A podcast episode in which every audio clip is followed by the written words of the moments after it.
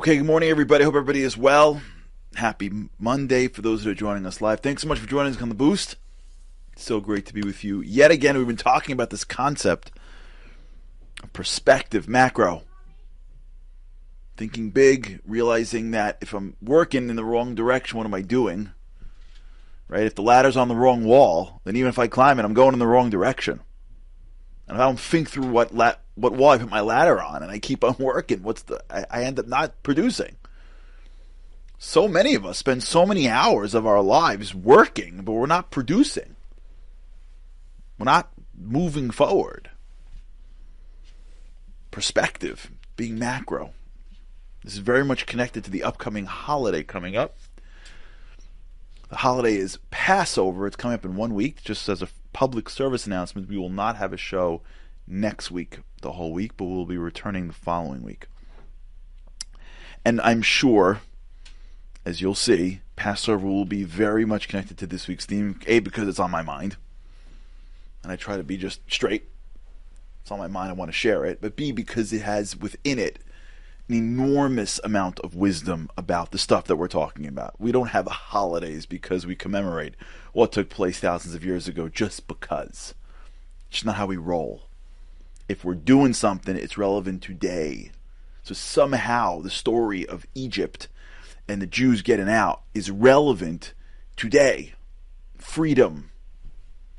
Freedom is not a concept that is based on geography. There are people that are sitting in mansions and they are enslaved. Freedom is a it's also obviously physical, but it is also emotional and mental and spiritual. And so when we think through freedom and we think through what it takes to be free, those are concepts that are within the Passover theme, and those are concepts that we're talking about right now. So this is a unique week of overlap. You know, we were talking last week about this idea of perspective, gaining perspective, seeing. You know, it's amazing if you see the story of Passover. You know, we have this maybe one of the most famous rituals, the famous customs. And again, if you're Jewish, I'm sure you know about it. If you don't, I'm sure you've heard about it. Even if you're not Jewish, I'm sure you've heard about it because this is a now turned. It has gone to popular culture. Even the concept of a Passover seder concept of sitting around the table and talking about the Exodus, leaving Egypt. Well, if you would ask yourself, when was the Seder, first ever Seder, when do you think it would be? Right? If I would ask you on a test, right, when was the first ever Seder? My guess you would say is the year after they left, right? It's the anniversary of leaving, right? The year after. You get married, you open up the book, well back then well, don't do it now, but you know I grew, got married. They had they gave you like this massive, you know that massive wedding book. Do they do those anymore? I don't know. I don't think they do. I I I, I would wonder if now you get you know what I'm talking about those big heavy books that's supposed to go on your coffee table. I don't think they do those anymore. But you know, you look back. I can't believe the day you know, I can't believe how much weight I gained. You know, yeah, it's an anniversary. Your first anniversary is a year after you get married. So the the seder, which is the the time where you tell the story, probably took place the year after you left, so you could tell the story, right? The the first seder was probably in the desert. The Jews are sitting around going, I can't believe it's been a year. Like, can you imagine last year we were sitting here? I know, it's amazing. You thought about that. I can't believe, yeah, we got out the matzah, the whole thing, the plagues. Holy cow. Do you remember blood. It was awesome. There were really a million frogs. I just and we split the sea. This is great. Let's get around. Remember, drink the wine. Remember that matzah? Yeah. You do you have any matzah? That's probably what happened. Don't forget, kids. Don't forget, kids. Second, third, fifth, and now we're sitting here today. That was the first ever seder. Do you know? Trick questions. Use this for those of you who are in seders or going to be conducting seders or going to be participating in seders or know somebody that'll be in a seder ask them this question When was the first ever Seder? You know what they're going to say? The year after they left. Unless they know the answer, because that's not when the first Seder was. You know when the first Seder was? The night before they left. That's right. The night before they left, they had a Seder. commemorating leaving. That makes sense? Imagine first anniversary party the night before the wedding. That's weird. That's what it was. The night before they left, they sat around, they leaned, they ate matzah. They ate matzah. Remember, the story of matzah was we couldn't bake the bread when we left. Well, the night before they left, they ate matzah. How is that ever the first? How, what's up? Maybe the answer is that the Seder doesn't commemorate leaving. Maybe the answer is that the Seder commemorates freedom. And maybe what's happening is that God knows that freedom is not based on geography. You don't go from sand dune A to sand dune B and now you're free. Freedom does not take place in your body. Freedom takes place in your mind.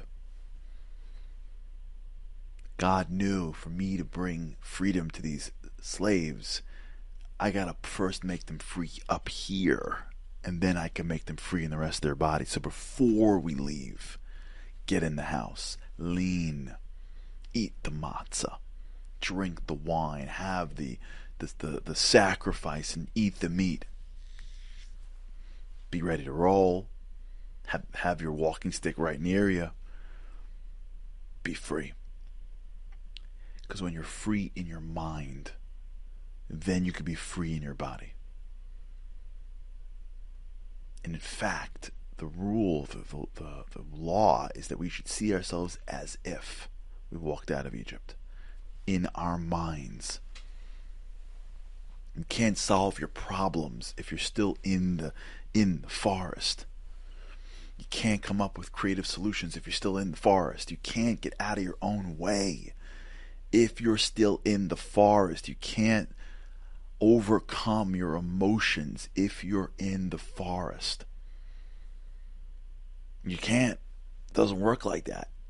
When you're sitting in the Egypt that is enslaving you, whether that is a temptation that you fall to, whether that is a emotion that you feel that overwhelms you, whether that is a way of thinking that you keep on persisting on that seems to cause a gap between you and somebody else, whatever it is that is holding you back, it's your Egypt. That's your personal Egypt that is enslaving you and keeping you the same year after year after year, perpetuating the same stuff. How do you get out of your Egypt? It starts with your mind. You gotta visualize something else. Visualize what it would be like to overcome. Visualize how you would like to be. Visualize the ideal scenario. See yourself out of Egypt, even though you're sitting in Egypt. Because there's no other way of getting out. Walking out that won't help. You can have everything you want. There are people like this all the time. They have all the resources available to them, but they don't know how to execute on them because they've never seen it before. They could not say something. They have the power to not speak. They have the power to say something nice. They have the power to not do something.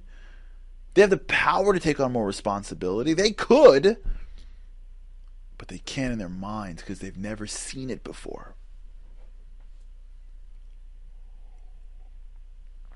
Want to be something, see something. See it first. And when you see it, see the freedom, taste the freedom. The world around you could be going crazy, but you taste that freedom, you're beginning the path of freedom. That's how you leave Egypt. Egypt still exists. It's just in our each of our lives. All right, we'll talk about it. All right, everybody. Have a great day. God's help, we can only see you tomorrow. Have a great day. Living on a lifeline. The world doesn't ever seem to change. Looking for the sunshine. But you're caught up in the rain. It's like your eyes are wide open, but you cannot see. You're watching life pass you by like one, two, three. Walking in destruction. The winds of life blur your vision. All the devastation Forever feels like you're on the run, it's time. No one else can set you free, you're locked inside. And only you have got the key.